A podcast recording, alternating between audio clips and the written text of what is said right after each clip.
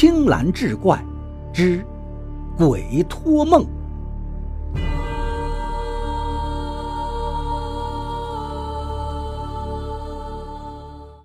原来当年他家里穷的叮当响，他娘死的早，是他爹含辛茹苦把他抚养长大。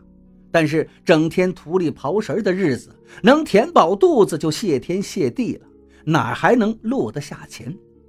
老汉整天就为儿子的婚事愁眉不展。这一天，正蹲在家门口抽烟，来了个半死不活、浑身臭烘烘的老乞丐，说是想要讨口水喝。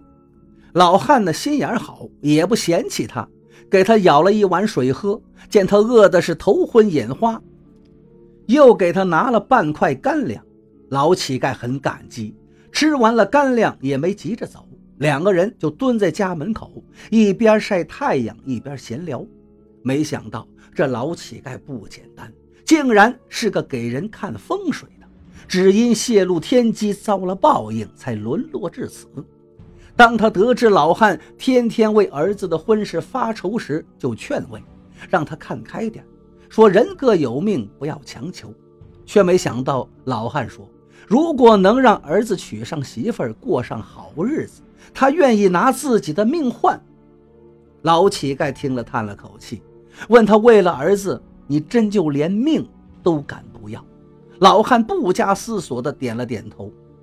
老乞丐欲言又止，过了许久，才开口说：“算了吧，我不能害你呀。”但是老汉哪里愿意，一直追问：“您是不是有办法能帮到我？”老乞丐没办法，就告诉他：“你们这后山有一块地，风水很不一般，在那儿如果葬了先人，子孙就会飞黄腾达，财源滚滚。但是那块地不能葬死人，只能埋活人。”老汉毫不犹豫就把这事告诉了儿子，并让儿子给他准备后事。老汉就这样被活葬在后山上。没有多久，他的儿子这个男人果然好运连连，财源滚滚，简直到了走路都能捡钱的地步。有了钱，也就讨上了媳妇儿，日子也是越过越好。男人讲完之后，又强调说道。大事呀！我爹确实是为了我好，自愿被埋到那儿的。那你就没劝劝你爹？你就真忍心把你爹给活埋了吗？刘瞎子忍不住问道。哪能啊！男人辩解道：“我也劝我爹了，可是我爹一心为我好啊，铁了心要埋了他自己，我能有什么办法？”刘瞎子仰天长叹。老爷子舐犊之情让人动容，甘愿以死成全儿子，自己又能说什么呢？他沉默半晌，又问道：“难道老乞丐没有告诉过你，若干年之后要把你爹挖出来迁坟吗？”男人听了，低下头，喃喃的小声说道：“那老乞丐临走时，倒是叮嘱过我，让我十年后务必。”要把我爹的尸身挖出来，另葬他处。但如果我爹不葬在这儿的话，我的财运是不是也就到头了？所以，我，所以你是故意没给你爹迁坟，你爹才托梦给你，你不顾他的死活，反而把他视为邪祟，想要找我把他赶走。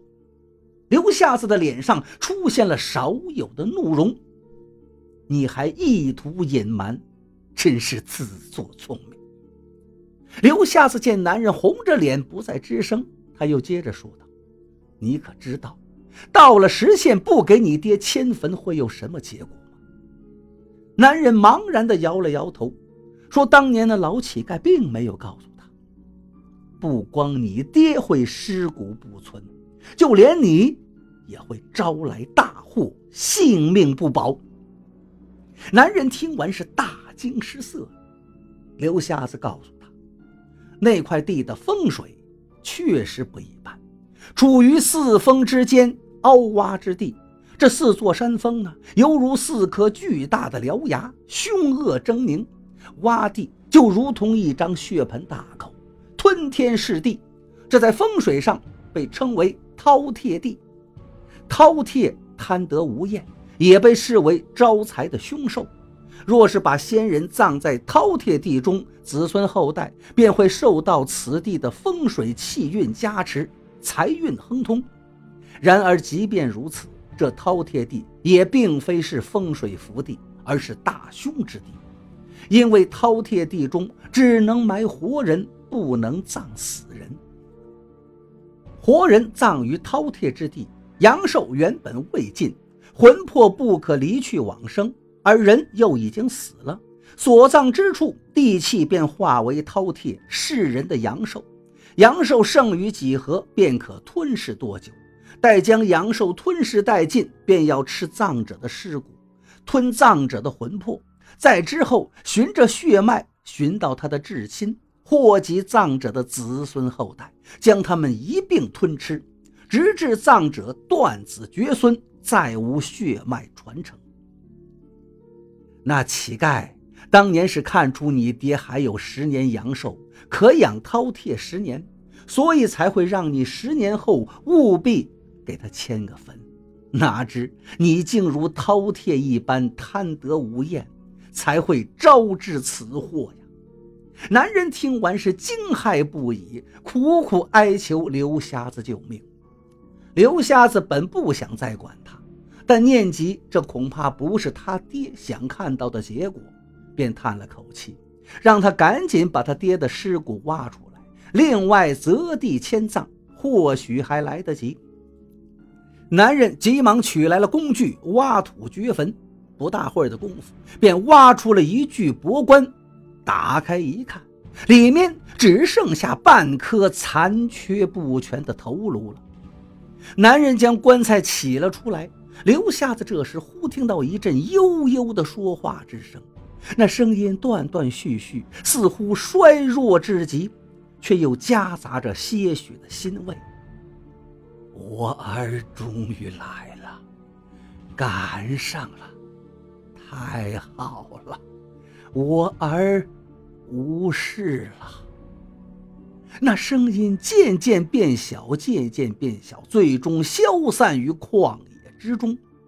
男人显然也听到了这个声音，他喊了声“爹”，可是抬头四顾，却是什么都没看到。我爹他。刘瞎子忽然也感到一阵心痛，你爹他魂飞魄散。原来老汉托梦的时候一直在说的“来不及了，来不及了”，说的不是他自己，而是在说他的儿子。他是担心自己魂飞魄散之后，下一个死的便是儿子了。你爹的魂魄早已被吃得残破不全了，前些时日托梦给你的时候，才会显得木然失智，只会说着“来不及了”这些话。那是因为他只记得你，只记得你身处危险之中，你再不来就来不及了。你爹之所以能撑到现在，是因为那一缕残魂对你放心不下。现在你没事了。他自然也就撑不下去了。男人伏在棺上，哭的是肝肠寸断，声嘶力竭的喊着“爹”，却再也无人回应。